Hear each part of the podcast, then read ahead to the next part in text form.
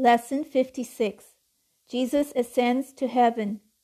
Jesus took his disciples out of the city of Jerusalem as far as Bethany. He said to them, When the Holy Spirit comes upon you, you will be filled with power, and you will be witnesses for me in Jerusalem, in all of Judea and Samaria, and to the ends of the earth. He raised his hands and blessed them, and as he was blessing them, he was taken up into heaven. They watched him, and then a cloud hid him from their sight. As they stood watching up at the sky, two men dressed in white suddenly stood beside them and said, Men of Galilee, why are you standing there looking up at the sky?